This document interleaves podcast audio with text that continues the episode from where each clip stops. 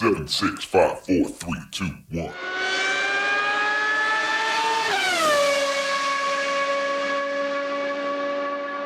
Herzlich willkommen zu Formel 1, dem Podcast mit Christian, einem spanischen Formel 1-Fan. Und mit Frank, einem deutschen Formel 1-Fan. Wir unterbrechen heute unseren Winterschlaf. Wir haben 2024, die neue Saison geht bald los. Und die Nachrichtenlage ist doch tatsächlich ganz interessant. Also erst geht ein bisschen was äh, um Günther Steiner und um Haas. Heute habe ich was gelesen von Red Bull. Da gibt's wohl ein bisschen Ärger und Gerüchte um Christian Horner. Aber die größte Nachricht, die wichtigste Nachricht, dreht sich um Lewis Hamilton. Was hast du denn gedacht, als du das gehört hast? Also ich habe ja die Information bekommen über einen Freund, der überhaupt kein Formel 1-Fan ist. Und als erstes dachte ich, das ist wieder so ein Clickbait oder so ein Gerücht oder so. Aber ja, dann schnell in Twitter oder X reingegangen und angefangen zu sehen, dass auch äh, richtige Journalisten darüber gesprochen haben und dass es ernst ist. Und ja, ich bin erstaunt und äh, ich freue mich. Und wie hast du es empfunden? Ja, ich, ich bin total gespannt. Es ist, ähm, das kann sich in, in jede Richtung entwickeln, aber es war, es war klar, wenn es ein Team gibt, zu dem ein Lewis Hamilton noch wechseln könnte, dann sinnvollerweise nur Ferrari. Das ist das einzige Team, wo er, wo er noch hingehen könnte, wenn er noch wirklich etwas erreichen will. Toto Wolf hat ja immer gesagt, man möchte Lewis Hamilton den achten Titel ermöglichen. Ich glaube, Lewis Hamilton möchte den achten Titel auch haben. Der fühlt sich nicht als Formel 1 Rentner, der fühlt sich nicht als ausgebrannt, sondern der ist noch motiviert, der ist noch heiß, der will den achten Titel haben. Und wahrscheinlich, das ist für Mercedes jetzt die schlechte Nachricht, wahrscheinlich sieht er bei Mercedes nicht so unbedingt die Chance. Denn ich denke, wenn er, wenn er bei Mercedes die, die aufstrebende Tendenz sehen würde und die Hoffnung hätte, dass es in den nächsten Jahren deutlich besser wird als jetzt in den vergangenen zwei Jahren, dann glaube ich nicht, dass er zu Ferrari gewechselt wäre. Ich denke, der Wechsel zu Ferrari bedeutet, bedeutet zweierlei. Also bedeutet auf der einen Seite natürlich die, die grandiose Möglichkeit für ihn, sich jetzt unsterblich zu machen, wenn er der nächste Ferrari-Weltmeister werden würde. Das wäre natürlich eine, eine grandiose Krönung seiner Karriere, jetzt nochmal mit Ferrari Erfolg zu haben. Aber ich denke, er wechselt nicht nur zu Ferrari, um halt bei Ferrari zu fahren, sondern er wechselt zu Ferrari, um mit ihnen zu gewinnen. Und natürlich muss Ferrari aufgebaut werden. Natürlich wird er dort nicht von vornherein in einem Weltmeisterauto sitzen. Aber das ist eben die, die zweite Seite der Medaille. Für Mercedes sieht es eigentlich schlecht aus. Also offensichtlich traut Lewis Hamilton Mercedes nicht zu, in den nächsten ein, zwei Jahren weltmeisterfähig zu sein. Sonst wäre er da geblieben, ist meine Vermutung. Ja, meine Verwunderung war, dass Hamilton ja gerade vor kurzem oder halt in letztem Jahr noch für drei Jahre unterschrieben hat, frisch unterschrieben hat. Oder zwei plus eins. Und was für einen Vertrag hat er, der ihm die Möglichkeit gibt, da rauszukommen, weil manchmal haben die ja so Klauseln wegen Performance und so, aber es gab ja keine Performance. Die sind ja noch gar nicht gestartet in der Saison. Also der hat erstmal einen, anscheinend einen guten Vertrag äh, ausgehandelt und dann äh, finde ich komisch, dass wenn er den Schritt gemacht hat für die zwei, drei Jahre, dass er dann auf einmal einfach so gesagt hat, nee, jetzt äh, denke ich, Ferrari ist besser. Ich sage ja nicht, dass es nicht so ist, aber was ist da in der Zwischenzeit passiert? Also irgendwas muss ihn ja motiviert haben, dass, äh, dass er jetzt auf einmal wechselt. Und ob er mit Ferrari, es gibt ja recht, wenn er Weltmeister wird mit Ferrari, wird er nicht nur äh, ja, von den Zahlen der größte aller Zeiten, sondern wird er auch noch was schaffen, was halt, er wird dann halt der größte aller Zeiten sein. Da kann keiner mehr diskutieren, ob Michael Schumacher, ob die früher oder so, nee, dann mit verschiedenen Teams und auch noch mit Ferrari wenn wir uns daran erinnern, der letzte Weltmeister ist Kimi Raikkonen und nur, weil es Ärger gab zwischen Hamilton und, und Alonso. Also auch davor, du musst zu Schumacher gehen. Also ich finde, den richtigen letzten Titel, den Ferrari verdient hat, war mit Schumacher. Also ja, Titel ist Titel. Raikkonen hat den Titel geholt. Das gilt, das zählt. Aber in der Erinnerung ist natürlich Raikkonen nicht ansatzweise so groß bei Ferrari wie Michael Schumacher. Klar. Äh, jeder, jeder Formel 1-Fahrer träumt immer von mehreren Dingen, wenn du in die Formel 1 kommst. Du träumst erstmal davon, überhaupt ein Cockpit zu kriegen. Dann träumst du davon, aufs Podium zu fahren. Dann träumst du davon, Sieger einzufahren. Und ultimativ träumst du davon, Weltmeister zu werden. Aber der Traum, mit Mercedes Weltmeister zu werden oder mit Williams in früheren Zeiten oder mit was weiß ich für Teams, ist nie so großartig wie der Traum, mit Ferrari Weltmeister zu werden. Ferrari ist einfach in der Formel 1 ein besonderes Team, ein Team mit besonderem Image, mit besonderer Historie und ich glaube, für jeden Fahrer ist es einfach nochmal ein besonderer Stolz und was besonders Geniales für die Scuderia Ferrari zu fahren, auch wenn die nicht immer siegfähig ist. Ja, das Thema siegfähig. Also ich erinnere, es gab sehr gute Weltmeister, die in Ferrari nichts geschafft haben in den letzten Jahren. Und das ist ein Alonso, der eigentlich in seiner Peakzeit zu Ferrari gewechselt ist. Also es war jetzt nicht so, ja, ich bin schon wie jetzt, ja, also schon älter und ich gucke mal, wo ich lande, sondern er war da noch ein Top-Fahrer, oder zum, er ist immer noch ein guter Fahrer, aber damals war er auch noch bestimmt einer der Top-Verdienende und der Ferrari hat sich das jetzt gekrallt. Der hat es nicht erreicht. Danach Vettel. Ich meine, das sind Leute, die, wo keiner sagen würde, die fahren nicht gut oder die können das nicht. Und äh, es wird auf jeden Fall spannend zu sehen, ob Hamilton das hinkriegt mit einem Team. Also ich habe eine der ersten Sachen, die ich auch gedacht habe, und das ist halt, ich finde es lustig ist, der Hamilton jammert ja dauernd über die Performance von den Reifen und keine Ahnung was. Und ich habe mir den Funk vorgestellt, wie er sagt, oh, du, meine Reifen, die funktionieren nicht gut, vielleicht sollten wir reinkommen. Und dann sagt einfach der Ingenieur, ja, komm rein. Dann kommt er rein, wechselt die Reifen und die Ingenieure sind ja, die Reifen sind ja noch zur Hälfte gut, weißt du? Und so Sachen, dass, ob die miteinander klarkommen, das weiß ich nicht, weil die, die Art in den letzten Jahren von Ferrari, haben wir auch sehr oft thematisiert, ist, äh, ja, suboptimal, ja, und da ist ein Red Bull und auch ein Mercedes-Team viel, viel besser wenn wir jetzt über Lewis Hamilton und Ferrari sprechen, dann müssen wir auch über andere Personalien reden. Zum einen müssen wir reden über die äh, anderen Fahrer bei Mercedes und auch eben natürlich bei Ferrari. Wir müssen aber auch reden über Renningenieure, über andere Teammitglieder, die ein Lewis Hamilton möglicherweise mitbringt in sein Team. Und das, ähm, das trifft jetzt genau das, was du gerade gesagt hast die Zusammenarbeit bei Ferrari mit Renningenieuren, mit dem ganzen Team, mit äh, anderen Ingenieuren, Konstrukteuren im Hintergrund. Ich bezweifle, dass Lewis Hamilton alleine wechselt. Die ich große glaub, Frage ist, was, ist mit, ja, was glaub... ist mit Bono, also mit seinem Renningenieur Bonington? Wechselt der mit? Behält er vielleicht seinen Renningenieur bei Ferrari einfach bei? Wechselt er sozusagen im Zweiergespann mit seinem Renningenieur? Das ist nicht bekannt, ist vielleicht auch noch gar nicht verhandelt, vielleicht auch noch längst nicht entschieden. Halte ich aber für durchaus möglich und ich halte es auch für möglich, so wie Michael Schumacher das auch gemacht hat, als er von Benetton zu Ferrari gewechselt ist, dass er eine ganze Armada an, an Mitarbeitern, mit denen er gut zusammenarbeitet, einfach mitbringt in dieses Team. Ich denke, es ist nicht Lewis Hamilton, der zu Ferrari wechselt, sondern es ist Team Lewis Hamilton, das zu Ferrari wechselt. Das darf man nicht vergessen. Ja, also das hat er ja ein Jahr Zeit. Und das finde ich auch interessant und lustig, als äh, jemand von draußen das zuzusehen, wie jetzt Ferrari damit klar, äh, Entschuldigung, Mercedes damit klarkommt. Mercedes hat jetzt sein theoretisch Nummer 1 Fahrer, ich glaube, das, das hat bis jetzt, war klar, ähm, der jetzt wechselt. Die haben ein Jahr, eine ganze Saison, wo die wissen, der geht ähm, nicht nur, dass er jetzt vielleicht äh, nicht alle sehen sollte, nicht immer, äh, jetzt auch nicht immer als erster behandelt wird, sodass vielleicht Russell dann doch die bessere Strategie bekommt oder wie auch immer, sondern die müssen auch zusehen, dass er irgendwie nicht die guten Leute wegschnappt, beziehungsweise fungiert als äh, Mittelsmann zwischen Ferrari und diese gute Ingenieure, die er unbedingt haben will. Das wird sehr spannend, sehr lustig und das wird eine, ich glaube, der Toto Wolf wird auch vielleicht mal äh, ein paar Kopfhörer durch die Luft werfen. Absolut, da ist sehr, sehr viel, sehr, sehr viel Spannung liegt da in der Luft. Äh, da gebe ich dir absolut recht. Ähm, und natürlich drängt sich dann die Frage auf, wen holt man anstelle für Lewis Hamilton? Wen setzt man George Russell an die Seite?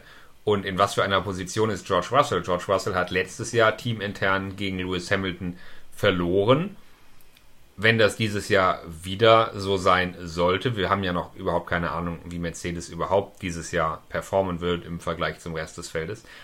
Aber wen setzt man einem George Russell da an die Seite? Wer ist da ein möglicher Kandidat? Ähm, fällt dir da irgendjemand ein? Wen siehst du 2025 im zweiten Mercedes-Cockpit? Also für mich muss ich dann erstmal klären, was willst du als Mercedes-Team? Willst du ein Nummer 1-Fahrer? Weil du denkst, Russell ist nicht der Nummer 1-Fahrer.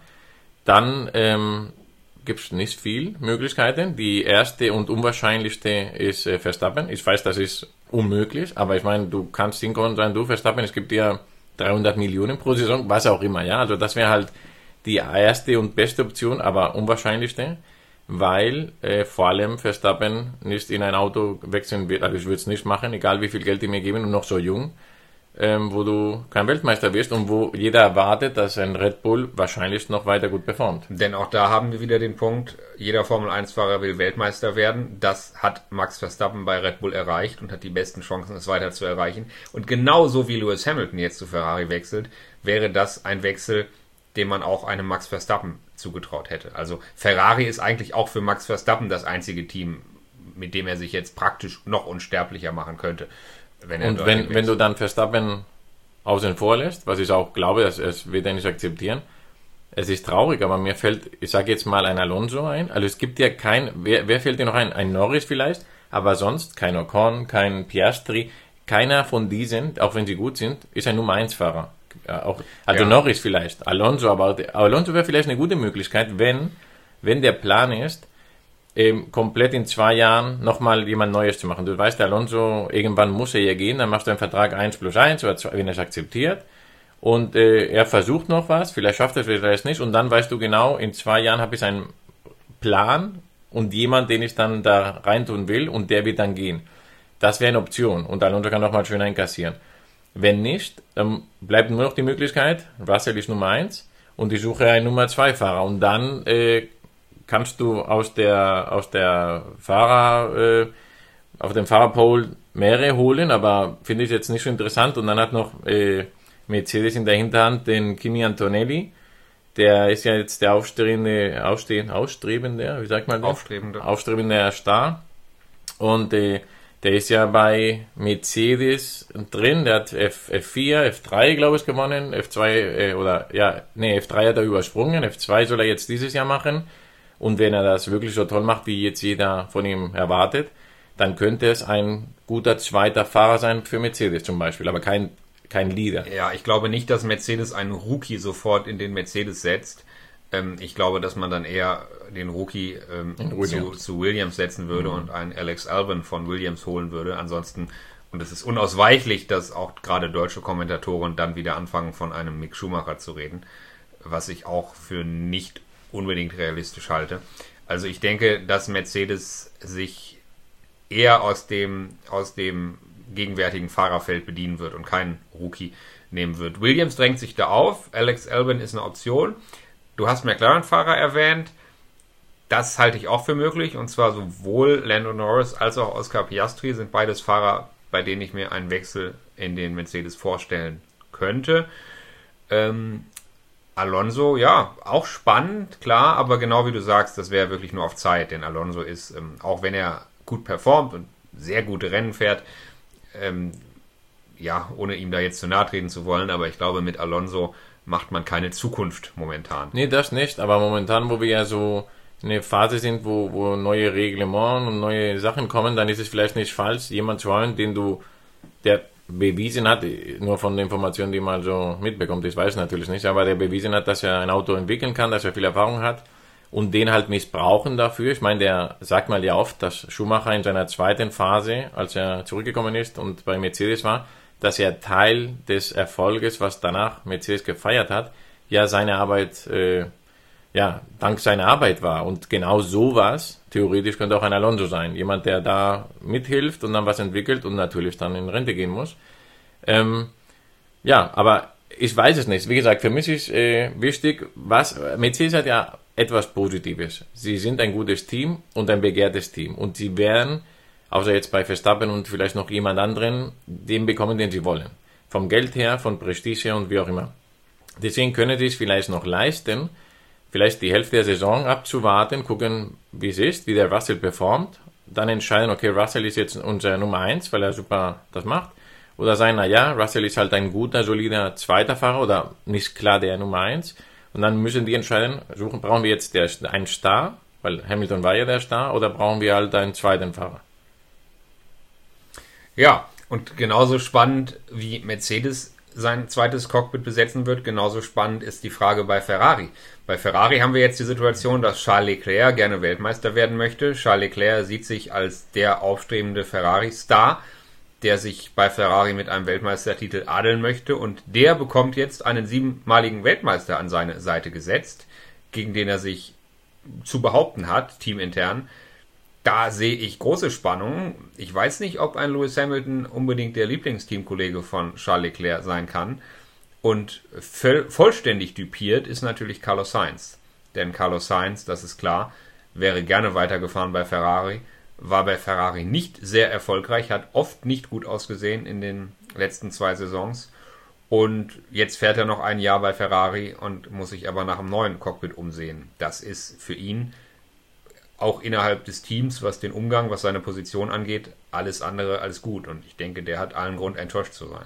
Ja, ich weiß nicht, wie das bei Ferrari laufen, laufen wird es wird kompliziert, weil, wie du gesagt hast, der Leclerc, zumindest für uns, war es der Nummer 1 Fahrer im Team. Ich glaube auch Ferrari hat es bewiesen mit den Teamorders und so. Also es war schon oft so, dass ein Sainz ein bisschen frustriert war, weil er vielleicht die bessere Reifen hatte und trotzdem durfte er nicht vorbei. Und das war halt, man hat schon, glaube ich, gemerkt, dass Leclerc die Nummer 1 ist. Jetzt kommt halt jemand ins Team, der von der, ähm, vom Lebenslauf ganz klar nicht nur Nummer 1 ist, sondern einfach der große Star, wo er statt quasi statt der Neue sich äh, versuchen, da an den um 1 dran zu schleichen oder so. Nee, ist jetzt andersrum, wie du gesagt hast. Jetzt sieht es so aus, als ob der teaminterne erste Fahrer jetzt beweisen muss, dass er es überhaupt noch sein darf. Er hat noch das Gute, dass er versteht, wie Ferrari funktioniert. Er kennt das Auto. Und wahrscheinlich kann er am Anfang, vielleicht nicht das ganze Jahr, aber am Anfang der, der Saison, wenn die dann zusammenfahren, noch mithalten oder sogar besser sein. Ich meine, wir haben das schon gesehen, dass, dass ein Leclerc, Leclerc doch fahren kann und dass ein Russell zum Beispiel auch gegen einen Hamilton halten konnte. Aber ich glaube, wenn Ferrari die Änderungen macht, und ich meine, wenn du so ein, man weiß es nicht, aber so viel Geld ausgibt für so einen Fahrer, dann ist es, weil du wirklich alles dem Fahrer geben willst, was er verlangt. Und dann wird das Auto 100% auf Hamilton abgestimmt sein. Das Ding wird nur für Hamilton arbeiten. Und äh, ich glaube, da wird es Ärger geben. Ich glaube, der Leclerc wird nicht, also wenn es so ist, wie, wie ich denke, dass äh, Ferrari 100% bei Hamilton sein wird und alles machen wird für ihn, glaube ich, wird Leclerc enttäuscht sein. Und äh, ob das gut läuft, ein, zwei Jahre lang, weiß ich nicht, weil Leclerc will bestimmt nicht dann die Nummer zwei ein Massa sein, sozusagen. Ja, ja ich, oder sagen wir ein Perez. Er möchte kein Perez genau. sein, denn ähm, wenn wir auf Red Bull schauen, bei Red Bull hat man die, die sehr, sehr komfortable Situation, dass die teaminterne Rangfolge aber sowas von absolut geklärt ist. Max Verstappen ist die unangefochtene Nummer eins. Haben Sergio Perez haben wir oft kritisiert, haben ihn auch beide eigentlich für 2024 gar nicht mehr unbedingt in dem Red Bull Cockpit gesehen, aber das habe ich auch in unserem letzten Podcast gesagt das Ziel Nummer 1 und 2 in der WM ist erreicht und gleichzeitig ist der Nummer 1 Status von Max Verstappen nicht bedroht und das ist natürlich auch eigentlich teamintern eine komfortable Situation, die man sich wünschen kann. Fraglich ist, ob Hamilton derart gut performt und, und einen Leclerc vielleicht einfach im Griff hat. Also klar, Strategie ist immer die eine Frage, wer kriegt die bessere Strategie, für wen wird das Auto entwickelt äh, wer bekommt seine Wünsche bei Abstimmung und bei Strategie eher durchgesetzt als der andere, wer hat die erste Wahl, wenn es um die Strategie geht. Ja, da geht es natürlich darum, welcher Fahrer wie gewertet wird, teamintern, aber dann gibt es ja auch einfach immer noch den Faktor Performance. Ich bin gespannt, wenn wir dieses teaminterne Duell Leclerc gegen Hamilton sehen. Vielleicht, vielleicht kann Hamilton durch seine Performance derartig überzeugen, dass der Nummer 1 Status im Team sehr schnell geklärt ist. Das wäre sehr schlecht für Leclerc, halte ich aber nicht für ausgeschlossen. Leclerc hat oft Nerven gezeigt. Leclerc ist aus meiner Sicht absolut weltmeisterfähig, aber hat in der Vergangenheit öfter Szenen gehabt und das heißt jetzt nicht, dass Leclerc ein schlechter Fahrer ist. Hamilton hat früher auch Szenen gehabt, wo er nicht gut aussah. Hamilton hat auch Fehler gemacht. Aber Hamilton ist in den letzten Jahren zu einem absolut konstanten, quasi fehlerfreien Topfahrer gewachsen ähnlich wie Max Verstappen das auch getan hat, würde ich sagen. Leclerc sehe ich an der Stelle noch nicht. Leclerc ist vielleicht noch nicht in dieser endgültigen Reife als Topfahrer angekommen. Ähm, ja, also ich bin wirklich gespannt, wie er sich da gegen Hamilton schlagen wird. Spannend wird auch sein zu sehen, ob Sainz ein anderes Cockpit bekommt und wenn ja, wo. Ich gehe davon stark davon aus. Also es gab ja schon, bevor das Ganze losging, der hatte jetzt noch einen Zweijahresvertrag, meine ich. Ähm, dass er zu Audi geht. Das war, also in den spanischen Medien war es schon so, weil auch der Vater, also der richtige Carlos Sainz, Ja. der, der hat ja Verbindungen, auch wegen Dakar-Zeiten und so mit, äh, mit Audi. Und das war irgendwie schon ein Gerücht, aber schon eher so auf Leute basiert, die richtige Informationen haben, dass er zu Audi gehen sollte. Und auch wenn nicht, ich glaube, ein Sainz als ein in einem Mittelteam ist immer äh, erwünscht, finde ich. Ja, ist jetzt nicht ein, weiß nicht, ich will jetzt keine Namen nennen, aber ist halt er ist ein Fahrer, dem, wenn er jetzt vom Geld her nicht ausrastet und nicht so viel will, oder zu viel will, ich glaube, jedes Team im Mittelfeld würde ihn gern haben. Also ich glaube, er hat da kein Problem. Ist halt scheiße, wie es jetzt gelaufen ist, dass er jetzt den Druck hat, dass er nicht selber jetzt äh, schnuppern kann, wo ich bin hier bei Ferrari, ich will jetzt was anderes, sondern er, jetzt weiß jeder, okay, du hast nichts. Also jetzt bist du nicht mehr an der, ja, am Zug, aber ich glaube, er wird schnell was finden. Du weißt, ich bin jetzt nicht sein größter Fan, aber bei den Fahrern, die es im, im, bei der Formel 1 gibt, ist er auf keinen Fall einer der schlechten. Ja, gut, wenn wir jetzt Audi ins Spiel bringen und dann können wir Richtung der nächsten Regeländerung 2026 schielen, da ist natürlich ohnehin noch ganz, ganz viel im Ungewissen. Aber bei allem, was wir jetzt besprochen haben, haben wir ja über das übernächste Jahr, über 2025 geredet. Also über Aber übernächste hast du nicht das Saison. Gefühl, dass mit dieser Nachricht ist irgendwie sowas passiert? Weil ich finde es lustig, ich habe auch schon bei anderen Podcasts schon gehört, und andere Leute haben das auch schon gesagt, dass gefühlt ist jetzt jeder schon eine Saison drüber. Ja. Jeder geht davon aus, okay, Regeln sind gleich, wenn jetzt die FIA nichts komisches macht, so nach dem Motto, wir werden jetzt die Reifen von Verstappen immer äh, mit dem Messer zerstechen bei jedem Rennen, wird er wieder Weltmeister, jeder ist schon gelangweilt, gefühlt, ja, dass es alles so ist. Und jeder freut sich jetzt auf äh, das erste Mal, wenn äh, der Hamilton in Rot gegen Leclerc und auch wenn er nicht so gut performt, wie du vielleicht oder wie mal denkt, aber trotzdem, du bist die, du bist der Cristiano Ronaldo, weißt du, du, du kriegst drei, viermal das Gehalt wie der Leclerc und, und das ist bestimmt schon mal, nur das ist schon bestimmt ein Problem intern. Also Ja, absolut. Jeder blickt darauf, jeder will dieses Duell sehen, jeder will, genau wie du sagst, Lewis Hamilton in Rot sehen, aber wir haben halt noch eine komplette Saison vor uns. Wir haben die Abschiedssaison von Lewis Hamilton bei Mercedes vor uns und die großen Regeländerungen kommen diese Saison noch nicht. Die Autos werden eine Evolution sein, möglicherweise keine ganz komplette Neuentwicklung. Und Red Bull hatte den großen Vorteil in der letzten Saison, dass sie sehr früh für die nächste Saison, also für ihr 2024er Auto entwickeln konnten. Also ja, mein Geld würde ich natürlich auch auf Red Bull setzen und auf niemand anderen. Die Chancen für Max Verstappen wieder Weltmeister zu werden sind am allergrößten. Die großen Fragen sind aber dennoch, ob nicht ein anderes Team einen großen Sprung gemacht hat, ob nicht vielleicht doch Mercedes Red Bull ärgern kann, ob Ferrari einen Sprung nach vorne gemacht hat. Es gibt so viele Fragezeichen auch im Mittelfeld. Wie hat Red Bull, äh, wie hat, wie hat ähm, McLaren sich entwickelt? Also ausgemacht ist da noch, noch lange nichts und ähm, ist jetzt keine Phrase, aber ich freue mich schon auch tatsächlich sehr auf das, was wir diese Saison sehen werden. Also ich mich auch. Es hat jetzt alles ein bisschen beschleunigt. Ich meine, wie, wie du schon gesagt hast, aus dem Winterschlaf. Alle waren eigentlich noch äh, ganz entspannt und, und erst den Test und so, also ganz entspannt.